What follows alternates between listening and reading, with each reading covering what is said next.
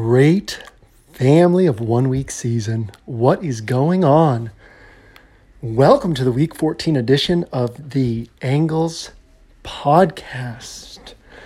I'm excited to dive into today's podcast as I use my podcaster voice instead of acting like I'm just chatting with you.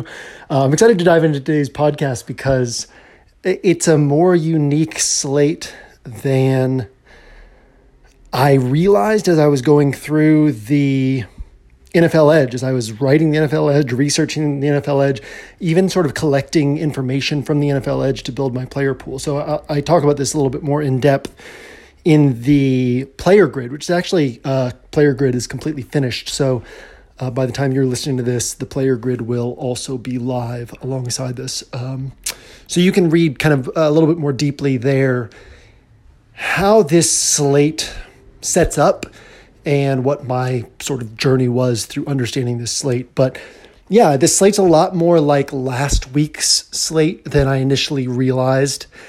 And uh, last week, well, last week actually, uh, we did have an edge, a bigger edge than I anticipated. Last week, I mentioned, I think I mentioned on the Angles podcast that I was expecting to potentially not play uh, I ended up not playing. Interestingly, uh, for any of you who didn't listen to the DFS recap pod with with myself and Scott Barrett this last week, um, I ended up not playing. But on Saturday night and Sunday morning, I took a shot on a few rosters. Now, part of the reason why I didn't play was because with holidays plus a wife who's eight months pregnant plus the NBA season about to tip off, um, all of this sort of overlapping at the same time, I'm just obviously un- unbelievably busy right now, and um, and then it was a tough slate. So I kind of felt like, you know what, I'm not like I've said before. If I'm going to play single entry, I actually like to have more time than than for multi entry play because with more time, I can kind of take that multi entry pool and then narrow it down more and more to what I feel is the absolute sharpest build on the slate. Uh, I've used the example in the past of when I used to throw all of my practice builds into the quarter arcade typically my one lineup would outscore uh, 95% of the lineups that I had in the quarter arcade, the lineups that I'd built throughout the week. And um, so, anyhow, I, I, was highly unlikely to actually play this last weekend while giving myself minimal time to play single entry play. But Saturday night, Sunday morning, I gave myself a little bit of time to mess around with builds. And I built seven or eight rosters total across, I don't know, two hours of messing around with things um, maybe like an hour and 15 minutes on Saturday night. And then after I sent out the Sunday morning email, uh, I put in about 45 minutes just trying to see if I could get down to anything. Interestingly, I started all of those rosters with Corey Davis and Jonathan Taylor. Now, Jonathan Taylor didn't have a huge game, but not many players did have a huge game last week. Not many players had a really strong game, and uh, Jonathan Taylor had a really strong game, and obviously uh, Corey Davis, Darren Waller, and the Patriots defense were kind of the three key pieces last week. So I would not have had a huge weekend, uh, or at least certainly not a first place weekend, but uh, had, had a very good starting point and, and obviously had a lot of we had a lot of other guys in the player grid last week who were in that sort of 15 to 25 point range. Uh, so I say that to say that last week there was more of an edge than it looked like, and maybe if I'd had an extra four or five hours or six or seven hours to mess around with rosters, I would have gotten a better sense. In fact, uh, like five of those rosters last week uh, was Corey Davis and Tannehill. Tannehill put up over 30 points as well. But um, maybe with a little bit more time, I would have been able to really see what the edge was and how I could apply it to single entry. But I think it's likelier that even with more time last week, just the way that that slate set up, I would have felt like – the edge just wasn't there for my style of play. Uh, and that was kind of what I talked about last week was there is an edge on weeks like that. Uh, and the player like Cubs fan, that's like his optimal type of week is where kind of no one really knows what they're doing. But a player like me, my biggest edge, and I think a lot of us on OWS, our biggest edge is having a better understanding than the field of what the chalk should actually be. And it's not so much that that makes us better than the field at predicting where the good games are going to come from, right? Like the the scores that are going to win you a tournament. But one of the things that we'll see week in and week out over time is that OWS members are going to miss out on the chalk duds far more often than the field. Uh, and it sort of ties into just the nature of how we approach research, how we approach the slate. We're not worried about projections as the first and foremost thing in our thought processes. We're not worried about Vegas lines as the first foremost thing in our thought processes. And very importantly, we're not worried about matchups as the, the most important thing in our thought processes. We're worried about game environment and coaching tendencies and usage and what produces the most upside. And so we're often able to see the players who are incorrect chalk, the players who are just less likely to hit for a big game than the field is anticipating. And so we're able to sort of miss out on those chalky duds, which automatically narrows our player pool to just a, a tighter build of players. So you'll notice a lot of times where, let's say you have a, a bad weekend, your player's disappointed, but the, you can look and see that the players that you consciously faded based on the research and based on the way you were approaching things, that those players disappointed as well. Like the chalky players that you consciously said, you know what, this guy shouldn't be this chalky. I'm moving away from him. Far more often than not, those players end up disappointing. And so maybe you don't always get the, the right players right, you see, but you're narrowing down your player pool and cutting out some of these duds that are high owned duds that the rest of the field is ending up on. So, again, that's one of the big edges, uh, and it's worth going into all that because it's important to understand what your edge is in order to be able to continue sharpening that edge and deepening that edge and tapping into that edge. And on a week like last week, where just nothing really stood out, the way I said it last week was all of the top chalk was substandard top chalk. So typically, what you do there is you say, "Oh well, let's just go down to that second tier, that third tier, and it'll be lower owned, and you know it's it's close to as good as the plays up at the top, but everybody's on these plays at the top." But last week, when you went down to the second tier, it was like a bad second tier, and you went down to the third tier, it was a bad third tier, and so on and so forth. And uh, in fact, I, one of my regrets from last week was I originally in the player grid I had Corey Davis isolated and written up individually. And then I started writing up the Titans passing attack. I had Corey Davis written up in the bonus section as the top wide receiver, and then the Titans passing attack written up in the build around section. And then it was like, well, this is superfluous. And so I pulled Corey Davis up into there. It would have been nice to have had him isolated just because that obviously would have uh, elevated OWS ownership even higher had he been isolated. But Corey Davis was kind of a guy who I was on from the NFL Edge through the end of the weekend. And Jonathan Taylor was the guy I was on from the NFL Edge through the end of the weekend. And that was really it. And it was kind of like everything else just felt like a lot of guessing to me. And turned out that having Corey Davis and Jonathan Taylor as a foundation would have been enough to get you, you know, over 60 points as a starting point and really get you moving toward uh, at least cashing on a week like that with obviously clear shots at, at first place with that starting point. But from from in front of the slate. You know, like we're talking about hindsight now, and from in front of the slate, there's no guarantee that Corey Davis is. I mean, AJ Brown rolled his ankle. Corey Davis, you know, saw some extra looks as a result. There's no guarantee that things are going to work out that way. The point of the Corey Davis play was just that it was such a better play than the field was going to recognize at such a lower price tag and such low risk. It wasn't like we're saying, hey, this guy's going to go out and score 38 points, get on him. We're just trying to position ourselves to find the plays that are way better than the field recognizes and that have a higher ceiling than the field recognizes. And so if you can just find one or two of those plays, you're not guaranteed that those one or two plays are actually going to hit on the small sample size of a single weekend. And so then you look at the rest of the slate and say, well, I've got two plays and everything else kind of feels a lot like guessing. So it was a good week for me to take my my busyness and just say, you know what, I don't have this. Uh, I think the first time since I started playing DFS that I actually took a main slate off. I've I've thought about it other times, been tempted to some other times.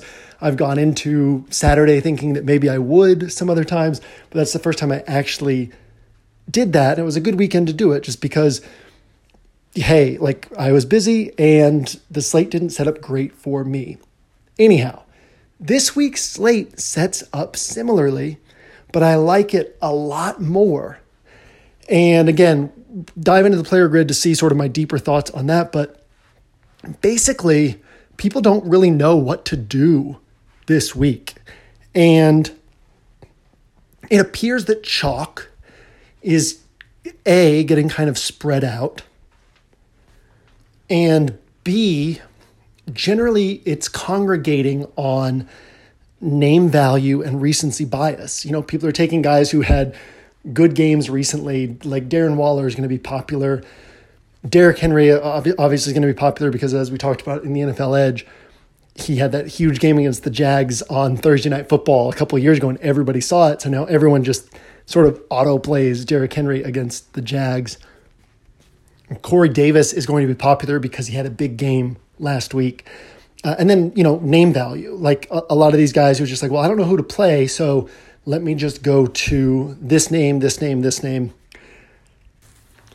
And then the, the worst is where if if you're one of these players who's kind of leaning into that, the worst is if you actually go into the weekend thinking that you have things figured out. Like if you don't even recognize that there are a lot of question marks at the top this week and you go in just thinking like, oh man, I'm locking in this great roster and you're shocked when things don't work out the way that you're expecting. Like, uh, okay, the Chiefs can blow up against anybody. The matchup doesn't concern us at all. But look at the NFL edge and what we dove into in that matchup and and the matchups in which the Chiefs have been passing so heavily and what opponents have been doing against the Dolphins and how heavily teams have been attacking the Dolphins on the ground and then ask yourself, well, what are the chances that Mahomes throws 40 plus pass attempts in this game? And at this price tag, do you really want him if he's throwing 32, 33 pass attempts? Do you really want Kelce? Do you really want Tyreek Hill? But those are guys who, you know, we're going to see probably 15 plus percent, not, not 15 plus percent on Mahomes, but I would guess 15 plus percent on Tyreek, on Kelce, because we've seen these big games lately. People don't really know where to go. Kelce could totally hit for a huge game. Tyreek Hill could totally hit for a huge game. But at those price tags, even a huge game doesn't kill you if you don't have it. And if you can spot it and see, like, you know what? How is this game actually going to play out? How many times are the Chiefs actually going to throw the ball? Are they going to throw the ball enough for these guys to get 35 to 40 points? Or are they going to get them more into like the low 20 point range where you're saying, yeah, that's a fine score, but it certainly doesn't kill me for not having them. And it certainly gives me some paths for moving ahead of the field. And, and there's just going to be a lot of chalk like that where people are like, well, uh, like I said in that Chiefs write up at the front end of the week with with preliminary research, that was one of the spots that I liked the most. And then as I started diving into things, it was like, ooh, this spot's not as good as it looks on the surface. And so we'll just have a lot of chalk being kind of spread out to places like that. Not to talk down those plays if, if you like the Chiefs this week and you have your reasons why you like the Chiefs or whatever other plays I've mentioned, and, and there's different ways to build. There, you know, it's it's as likely that you'll have a first place roster this week with Chiefs pieces as you know some other pieces we might talk about throughout this podcast. But the the point is how people's rosters are going to come together this week is people are going to kind of convince themselves based on surface elements that certain plays are better than they really truly are. So it was interesting when I finished my research and started looking at ownership projections to realize, like, or I should say, when I finished putting together my player pool. So I'd finished my research, gone through all of it, collected everything, built my player pool, and then looked at ownership projections and to recognize that, okay, a lot of what I'm on is just different this week than the field. So again, talk about that more deeply in the player grid and what that means and what that means for my rosters but I like this week. Uh, I like the way it sets up because I feel like I have a bead on something that would make me a lot of money over time on this weekend. As I talk about in the player grid, I would cash less often on this weekend. But because of the way that I'm seeing things versus the way the field is likely to be seeing things, the weekends when I would cash on this slate, I would make quite a bit more money than you know in the slate set up some other ways. So uh, again, uh, this type of slate that you like to run into and one that I'm excited about. With the player grid completed, I have a really good sense of what's covered in there. And a lot of the sort of in- interesting elements that make this slate unique are covered in there. So we might keep today's podcast a little bit shorter than normal. Typically, we hit an hour to an hour and 10 minutes. We'll see. We might be like 45 minutes to 50 minutes today. But let's go ahead and dive into the bottom up build. It's week 14. If you are listening to this, you have probably been listening to this all season, or you've probably been listening to this for multiple years. But really quickly, bottom up build. A lot of people make the mistake of starting their rosters from the top, figuring out which players they really want to play, and then working their way down. And then they get stuck scooping up really bad value that they convince themselves is decent enough to work so that they can fit in these guys that they really like at the top. We like to start from the bottom and work our way up in order to find the pieces that we would actually feel comfortable moving into the slate with.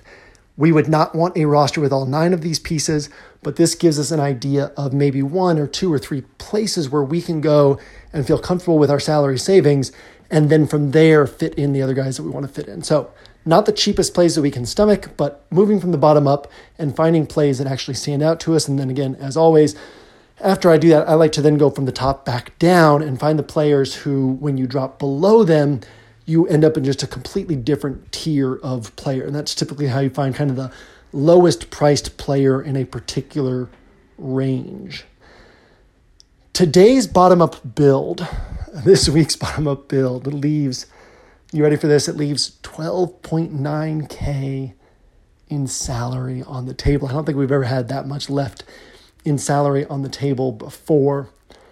Obviously, there are other places where we can go up from pricing here, but those places are much easier to find. So we're going to focus primarily on these bottom up pieces and just kind of figure out which ones of these are more viable than others, which ones are stronger than others, which types of contests we would be most comfortable with these pieces in. Uh, probably the best part about this week's bottom up build is that, let's see, one, two, three, four, five, possibly six of these nine pieces will come in at under 5% ownership. In fact, five of these nine pieces could come in at under, oh, I don't know, 3% ownership, with some of these pieces coming in under 1% ownership. You really only need one piece on a roster like that in, in most contest types. You know, as always, you should be studying first place rosters. You should be getting a feel for what finishes in first place, what finishes near the top of tournaments kind of on a week in and week out basis. But a lot of times you'll find that these rosters have maybe, you know, uh, uh let's say one or two guys who are 7% owned, 8% owned, but plenty of guys who are kind of in that 12%, 15%, 20% range. And then a lot of times only one, maybe two pieces that are just really low owned. Now, part of the reason is because the field we have a full week to research, and there are a lot of really smart people doing research. There are a lot of really smart people running back tested projection systems. There are a lot of people putting a lot of time into this. By the time we get to Sunday, the players who are, I think I mentioned this in the, in the player grid, that there is a relatively high correlation between high owned players and players who end up being productive.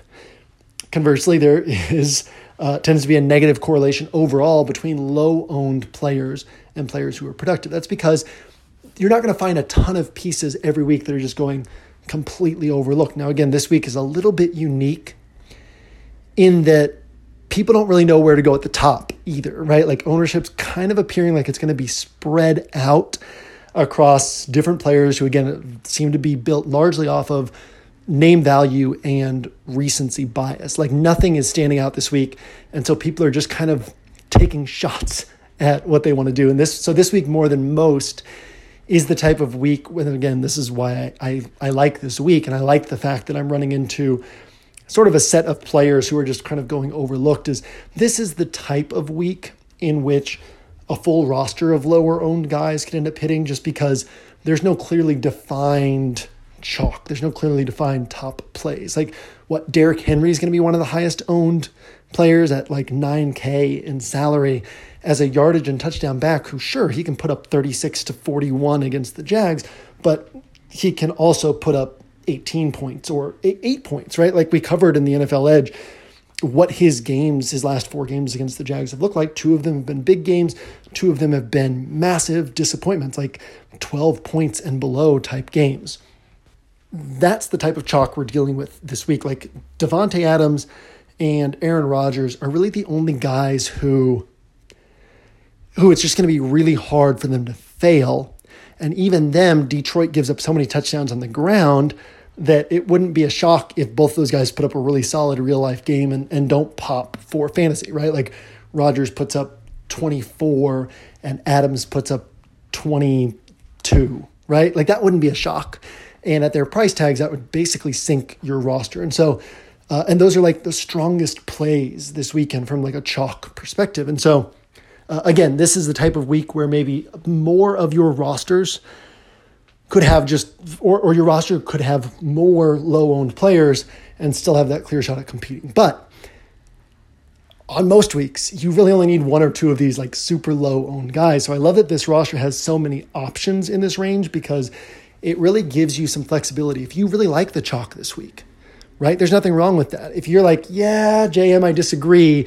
I like this piece from my own thoughts and my own research and it happens to be somewhat popular and I like this piece from my own thoughts and research and it happens to be somewhat popular, that's totally fine too, right? Like o- over time, it's plus EV as long as you're building your rosters as as Blender always says, right? Rosters, not players. As long as your roster d- doesn't have like 160% combined ownership and as long as it's well thought through, better correlated than the field's rosters, better leveraged than the field's rosters, as long as you're keeping that strategy element in mind, you can win with kind of any roster, right? Like any set of plays, because over time, the main thing that matters is how you're putting together your rosters. The main thing that matters is how you're positioning yourself for first place. You could lean on groupthink and, you know, highest projected players and then strategize in how you're putting them together and still be profitable over time. So if you like the chalk this week, awesome, right? Like that might be what ends up working on the small sample size of this one weekend, and you just need a couple differentiators. So feel free to borrow some of these differentiators, or if you're seeing the slate differently, if you're seeing the slate kind of the way I'm seeing it, feel free to lean into multiples of these pieces. But enough talk. Let's dive in. And I guess we'll start with we'll start with the three pieces that won't be just tremendously low owned. And they're kind of the three pieces that require the least amount of explanation. And we'll start at the top from an ownership perspective with JD McKissic. Now, McKissic we'll mention this in the player grid, but McKissic's ceiling isn't particularly high. McKissic's role doesn't change dramatically. With that said, uh, Washington's going to have a tough time running the ball against San Francisco anyway. And they're going to have an even tougher time trying to run the ball with Peyton Barber. So the chances of JD McKissic seeing extra time in the field are elevated. JD McKissic, I think it's 10 plus targets in three of five games with Alex Smith. As always, we want to think in terms of actual numbers. Let's give McKissic 10 targets. What does that mean? That probably means, now I know he caught 10 of 10 last week, right? But over time, what does that mean? That probably means about eight catches. PPR scoring, DraftKings, that's eight points right there. He probably gets another five carries as well, six carries, seven carries. But how many yards is he getting against the 49ers defense, right? Receiving plus rushing, really great best case scenario, maybe he piles up 80 total yards, right? So you've got eight catches, 80 total yards between rushing and receiving. Uh, it's likelier that he gets like 50, 60 yards rushing and receiving. If he's not scoring a touchdown, he's not, well, if he's not scoring a touchdown, he's not getting you to 20 points in most scenarios. And he basically needs two touchdowns to leave you in the dust for not having him. With that said, look at this slate, look at this week as a whole. How many players are there that you can look at and say, you know what? I bet this guy gets me 15 points, 13, 14, 15, 16, 17 points in most scenarios. There aren't many players with that type of floor. So recognize what McKissic provides, recognize that the reason why people will jump on him heavily is faulty. But that doesn't mean that he's a bad play. Uh, he's not a separator more than likely. He's unlikely to put the slate out of reach if you don't have him. But if you just want to say, hey, look, I'm taking some risks in other spots, I feel like I have a lot of upside in other spots, and I just want to grab a pretty locked in, like 12 to 17 points. Uh, I would feel I would feel very comfortable with going to McKissic here with that pro- thought process behind you. Uh, recognize that touchdowns are going to be necessary and are unlikely to hit, right? They're going to be necessary for him to have upside, and they're unlikely to hit. He has one all season against Detroit, who allows every running back to score touchdowns. And in fact, that was one of the games where McKissic had 15 targets against Detroit and scored a touchdown and put up 17.9 DraftKings points. So again, don't be duped by the simplicity of this play and just say, well, plug and play, throw him in there, free square. Recognize what he actually provides and recognize what you're fading if you fade him. But at 4,900, he's a guy who I really like as far as just if, if you have a roster where you're like, you know what, I'm taking some appropriate risks and I'm betting on a small number of things. And if these two or three things go right, these like five or six spots on my roster all do really well. Let me just grab some safety, some security. Let me ride with the field a little bit because I'm differentiated in other spots. And let me just grab these these pretty locked in points from McKissic. Uh, I would be very comfortable with that. So 4,900 JD McKissic is a pretty easy guy to lock onto this bottom up build. The next guy probably won't see that 20% ownership, but I would guess uh, and I say won't see that 20% ownership because of a, a variety of reasons. Um, there are some running backs priced a little bit above him who will be popular, and McKissic is priced a little below him and will be popular. The matchup puts this running back in a negative game script, uh, but that is Myles Gaskin at only 5,600. Uh, as I say in the player grid, the answers are kind of filled in for you here. He has this, you know, four game stretch where he's been the lead back, and Jordan Howard has been inactive, or cut. In those games, he has 21 plus touches every time. Uh, he and Jordan Howard, so Gaskin has played eight games. He and Jordan Howard, in those eight games, just in those eight games, he and Jordan Howard have combined to rank fourth in the NFL in carries inside the five yard line, fourth in the NFL in touchdowns inside the five yard line, and that's with them only playing two thirds of the season. So Myles Gaskin at 5,600 in a spot where the way to beat the Chiefs is to run the ball. That's what the Dolphins will try to do for as long as they can. The way to beat the Chiefs through the air is to pass to running backs. They can't can't really pass to wide receivers against the Chiefs, bottom two in wide receiver targets and yards. So just a lot points to Gaskin as a solid play. Uh, in these four games where he's been this, you know, in this lead back role sort of full time. Two of them, two of these four games, he's posted 90 rushing yards. So that's kind of unfortunate that, that he hasn't yet broken through for that uh, 100 yard bonus yet. Uh, his two touchdowns since Jordan Howard started getting, you know, benched and then cut, both of those touchdowns came in his lower yardage games. So he doesn't yet have one of these games where the touchdown matched up with the higher yardage so one of these weeks, right? Like over time, these things click on a week together and Gaskin ends up getting, you know, the 100 yard bonus. He ends up getting the touchdown, possibly two touchdowns.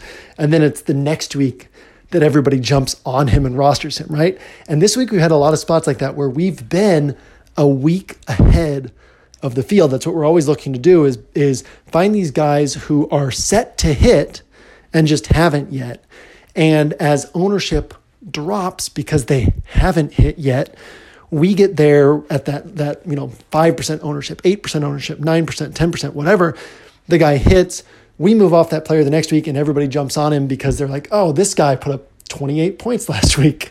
Uh, I have to have him this week. And, and nothing's changed in that player's situation. They just happened to hit in their last game. So Gaskin is one of those guys who, if he hits this week, his ownership's going to be higher next week. Actually, I don't know who the Dolphins are playing next week, but I'll assume that if he hits this week, his ownership's going to be quite a bit higher next week as his price goes up. We want to be there before that happens. We want to be there on the week when he hits.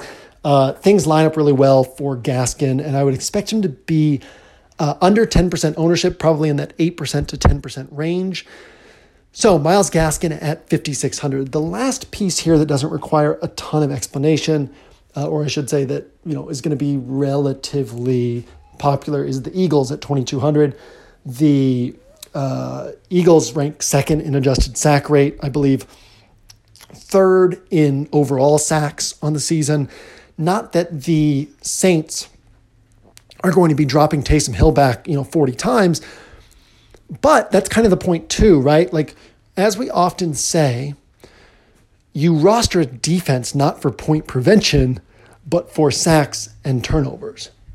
With that said, when a defense is 2,200, if you can get some point prevention, that's a good thing. Uh, we talked in the NFL Edge write up for this game about how how poorly this spot sets up for Jalen Hurts and how the Saints have been winning games with Drew Brees on the sidelines. They have been very conscious of the fact that they don't need to put up 30 plus points. They just need to grab control of the game and then keep control of the game from there. So if Jalen Hurts bombs, the Saints are going to play a conservative game and the Eagles will get fewer sacks, fewer opportunities for turnovers, but they'll also give up fewer points. If Jalen Hurts does well or well enough, then you have Taysom Hill dropping back more. You have more opportunities for sacks, uh, more opportunities for turnovers. And so at 2,200, you're kind of looking at like a worst case scenario of about four points. And there are a lot of these, you know, uh, break down the numbers on um, the Saints in this same game at 3,800. You break down the numbers on the Saints, and you're really expecting about eight to nine points. And then if you know things go really well, or if they get some defensive touchdowns, then you start getting into those higher point ranges. And so that's at 3,800. That's about 2x their price. Uh, if the Eagles get four or five points, that's about 2x their price. Uh, and then obviously at 2,200 with a good defense, an aggressive defense, it doesn't take that much more for them to, you know, end up with eight points, nine points, 10 points. I don't actually expect that this week against the Saints offense that is very smart, uh, very creative, and conservative. Uh, you know, they're going to try to take a lead and then protect that lead, which will mean emphasizing not turning the ball over, emphasizing minimizing mistakes. Uh, but again, even if you get four or five points from the Eagles and they open up a lot elsewhere, that's plenty to like. Uh, and I think they'll be a little bit lower owned than the Cowboys. The Cowboys are playing Brandon Allen, but they're also playing against, uh, actually, kind of uh, ironically, they're playing against Zac Taylor, who is going to do a better and more creative job designing a game plan for Brandon Allen than Doug Pederson will do for Jalen Hurts. Uh, I say kind of ironically because Press Taylor, who's Zac's brother, quarterback coach for the Eagles, has has been elevated to some play calling duties recently. Um, so they're kind of there's some overlap here between the way that these defenses match up. Uh, but I would take the if the Eagles are lower owned, I would take the better defense against you know the Saints than the lesser defense against the better coaching staff, but the worst quarterback in in Brandon Allen and the Bengals. Uh, obviously, fine with either of those defenses; they'll both be in the player grid. But Eagles at twenty two hundred is who we're locking in here. Now let's get to some lower owned pieces. So this first piece, I think will, I think he'll come at under 5% ownership. Maybe it'll be more like under 7%, but this is Antonio Brown at 5,500. Now, Antonio Brown is not like the sharpest play on this slate. He's not necessarily even the sharpest play in this price range. In terms of sharpest plays in this price range, uh, you could certainly make a case for Jamison Crowder over him. Uh, you can certainly make a case that now that Kenny Golladay is not expected to play, you can make a case that Corey Davis's, or sorry, that Marvin Jones's targets are more locked in than Antonio Brown's. I think we'll see one of the places where we'll see high ownership is Robbie Anderson with uh, DJ Moore now set to miss this game. Robbie Anderson, Curtis Samuel in this price range.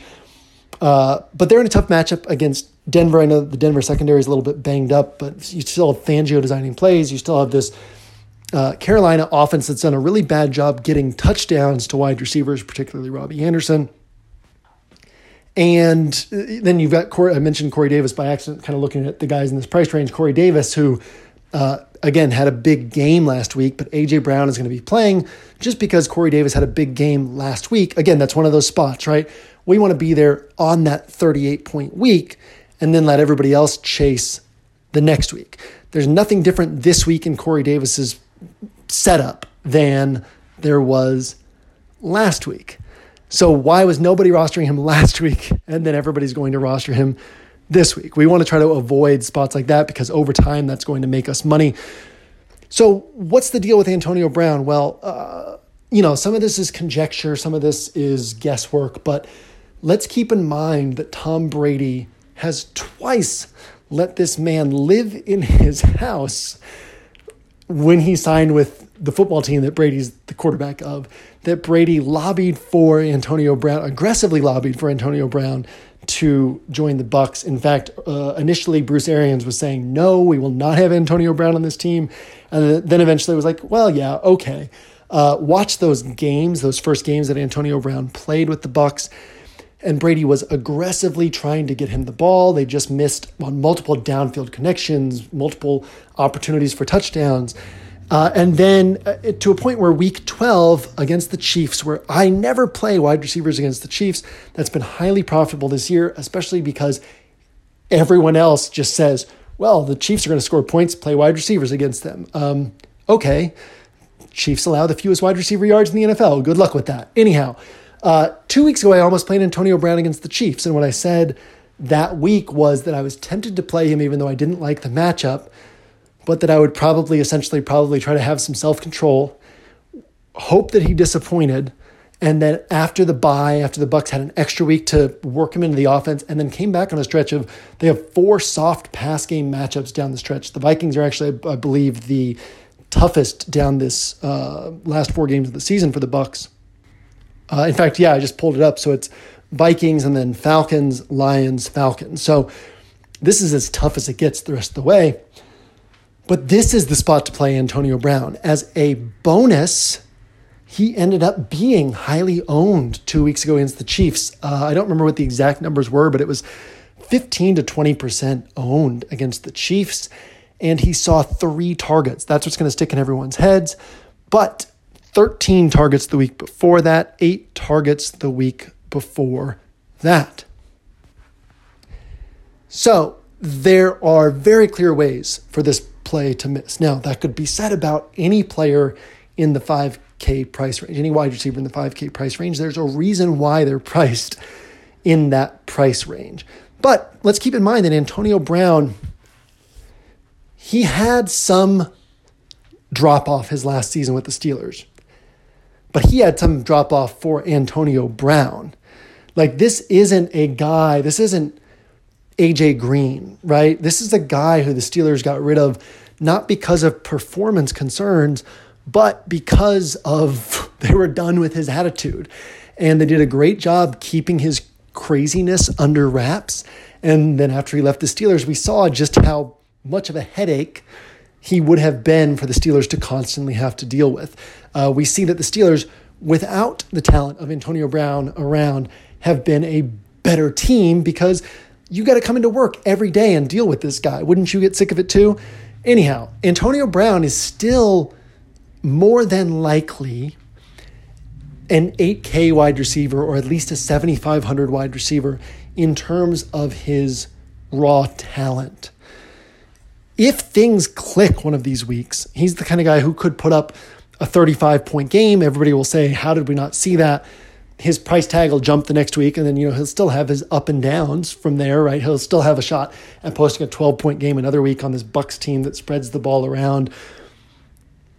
But we want to be there on the week when he hits that big game. So I am not playing single entry this week. I'm going to be mini multi entering. I, I kind of talk about the reasons why in the player grid. But uh, I will have Antonio Brown on a portion of these builds. Again, I don't love the play. It's no, nothing that like, oh, this pops in the research. But I'm looking for those guys, especially on a week where not a lot stands out. I want to find those guys who can p- put the slate out of reach in their price range, who can outscore everybody else in their price range. And if they're going to come with low ownership, all the better. So, Antonio Brown against the Vikings in a game where I like the Vikings wide receivers, so I'll be betting on them on some rosters. 5,500, sub 8% ownership, I would guess, potentially sub 5% ownership. Let's get down into even lower ownership. Uh, Sam Darnold and Breshad Perriman combined, they cost 9K in salary. That means that combined, you need them to score like 36 to 40 points. The Seahawks have the highest or second highest Vegas implied team total on the slate. The Seahawks face a top five situation neutral pass play rate. The Seahawks have faced the highest overall pass play rate in the NFL this season. The Seahawks have faced the most pass attempts. They've allowed the most passing yards. And you, can go through the Seahawks and Jets write up in the NFL Edge. I would encourage you to do so. And we dive into how low Sam Darnold's passing numbers have been, like pass attempt numbers, and the underlying reasons why. Now, a lot of pass attempts in the Seahawks have improved, right? But they're still a soft matchup. A lot of pass attempts in a soft matchup doesn't make Darnold a good quarterback. He's still a bad quarterback. He can still ruin this game for the Jets himself. But the Seahawks are not particularly likely to be the reason why this game gets ruined for the Jets. So, Darnold, a third of his, in eight of his last 24 games, he's put up 20 plus points. In six of his last 24 games, 25% of his last 24 games, he's put up 23 plus points, which is over four and a half X his salary for this week. Uh, Breshad Perriman with Denzel Mims out. The Seahawks have given up the second most pass plays this season of 20 plus yards. Uh, and, and yeah, we're looking at probably seven to nine targets for Perriman. There's potential, obviously, for him to see more than that. And this is the sort of play where you're gunning for first place in a tournament. And if it misses, fine, right? Everybody looks at a player like Darnold and they see that when he misses, he scores 10 points, 12 points, and they get scared off because of that. But tell me if Aaron Rodgers and Davante Adams combine for 45 points.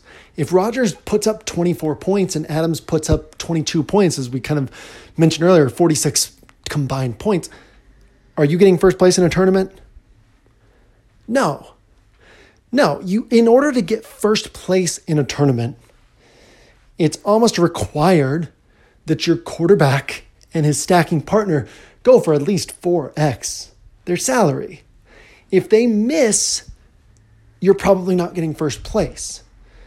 And if that's all we're worried about in tournaments, if that's where the money is, is in first place, uh, I mentioned in the player grid that the the tournament I'm going to be focused on this week, or that I expect to be focused on this week, is this $500 entry Milly Maker. 5,000 entries total, a million dollars to first place. A million dollars to first place, 10 grand to 10th place.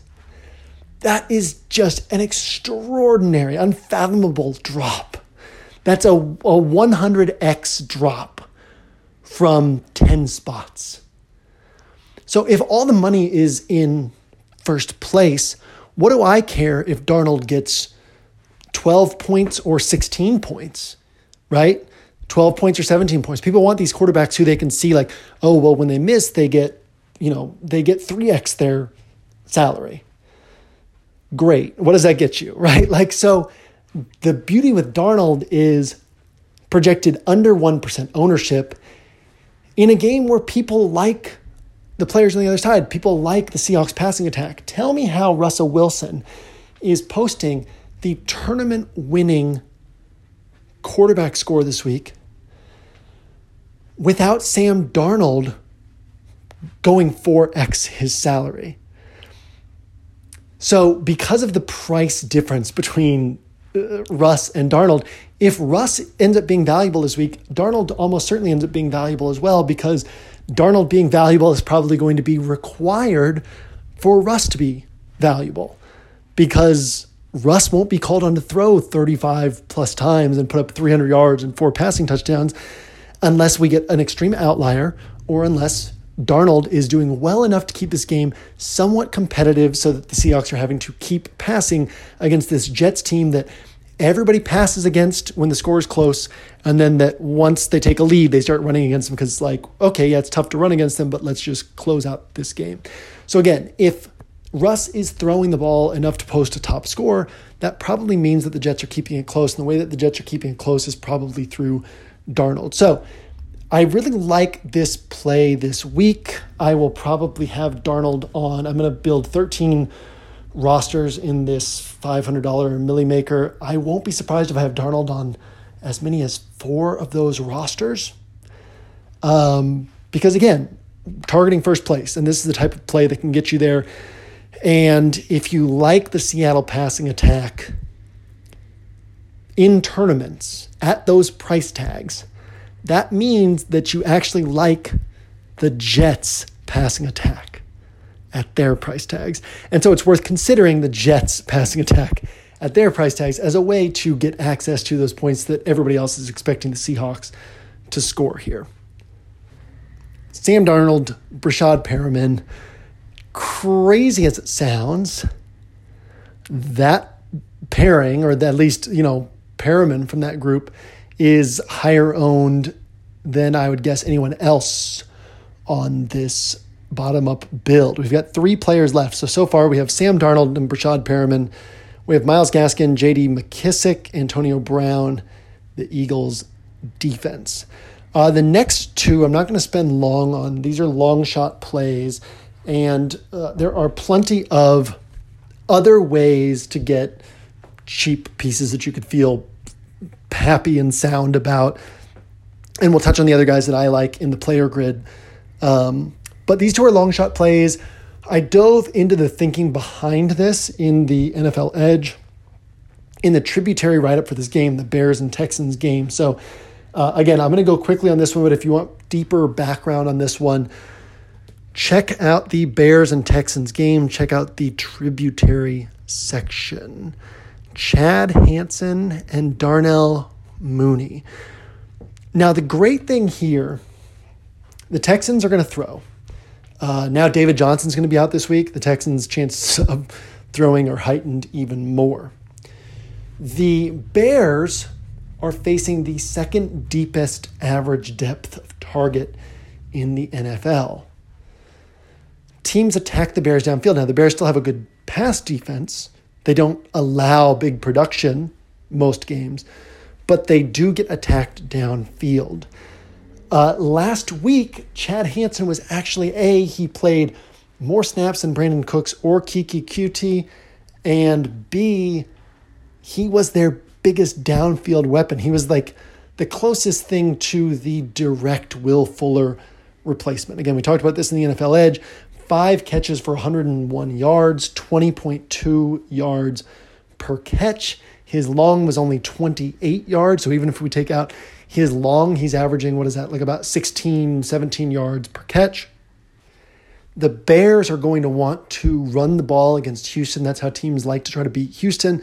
But if Houston ends up having success through the air, right? Like as we often say, as soon as you put a player on your roster, you're saying on that roster, quote, I think this player will have a tournament winning score. So once you put Hansen on a roster, maybe you just have him on one out of 20 rosters, right? And on the other 19 rosters, you don't think Hansen has a tournament winning score. But once you put Hansen onto a roster, you're saying, you know what, I think Chad Hansen has a tournament winning score. I'm going to bet on that on this roster. Well, if Hansen has a tournament winning score, that definitely increases the chances of the Bears having to throw. And if the Bears are having to throw, that increases the chances of them having to attack downfield. And if they're attacking downfield, they're throwing to Darnell Mooney, who, again, uh, as we said in the NFL Edge, we could have said, like, as far back as week three or four or five, hey, eventually this season, the Darnell Mooney explosion is coming. And now we're in week 14, and the Darnell Mooney explosion still hasn't hit. But why would we have said that? Well, target counts, let's start with week three, target counts of five, nine, five, five, seven, six, 11, two, nine, six. On top of that, he has a downfield role. He's averaging 10.7 yards per reception. It's really difficult for a player to that consistently see that many targets on downfield looks and continue to finish with single digit points. So we're pretty deep in the season. Maybe the Darnell Mooney explosion isn't coming. But if Chad Hansen hits, the chances of the Darnell Mooney explosion hitting this week are heightened. So these players, these two players work really, really well together. Now, this is kind of a high risk, highly speculative move. I could see myself, I could see myself having none of this pairing. With 13 rosters expected, I could also see myself having one of this pairing and then maybe two Hansen rosters without Mooney. Maybe a Hansen roster with Anthony Miller. I don't want to go up to Allen Robinson because, again, Allen Robinson, you're just betting on, on volume and then hoping he gets to like 26, 27, 28 points. It's unlikely that Robinson's going to put up a 35 point game, a 38 point game, the type of game where you're like, man, why didn't I pay a, a ton of salary for this guy's score, right? Robinson's the kind of guy who, when he hits, if you have him, you're like, oh, sweet, I got 25, 28 points. But if you don't have him, you really don't even notice that he hit because, you know, what's 25, 28 points? It's, it's what he needs at his price tag.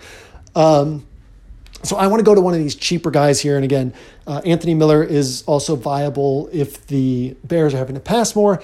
All of these guys work, or both of these guys work as leverage off of David Montgomery. Uh, and, and, to a lesser extent, they work as leverage off of Allen Robinson, who won't be as popular as David Montgomery, but will be more popular than these two guys. So, uh, Darnell Mooney, Chad Hansen, high risk. But if we're talking about how do we find some cheap pieces that could win you a tournament, those are pieces that I would want to go to. And I like the idea of playing them together. The larger the tournament field, the more viable it is to go that direction. Uh, a couple other guys down here who one of them is not on the player grid. Um, two of them are not on the player grid. Three of them are not on the player grid. Uh, who are also viable down here. Colin Collin Johnson is on the player grid, just with like a brief mention as far as I like this Jaguars passing attack on sort of this strange and ugly week.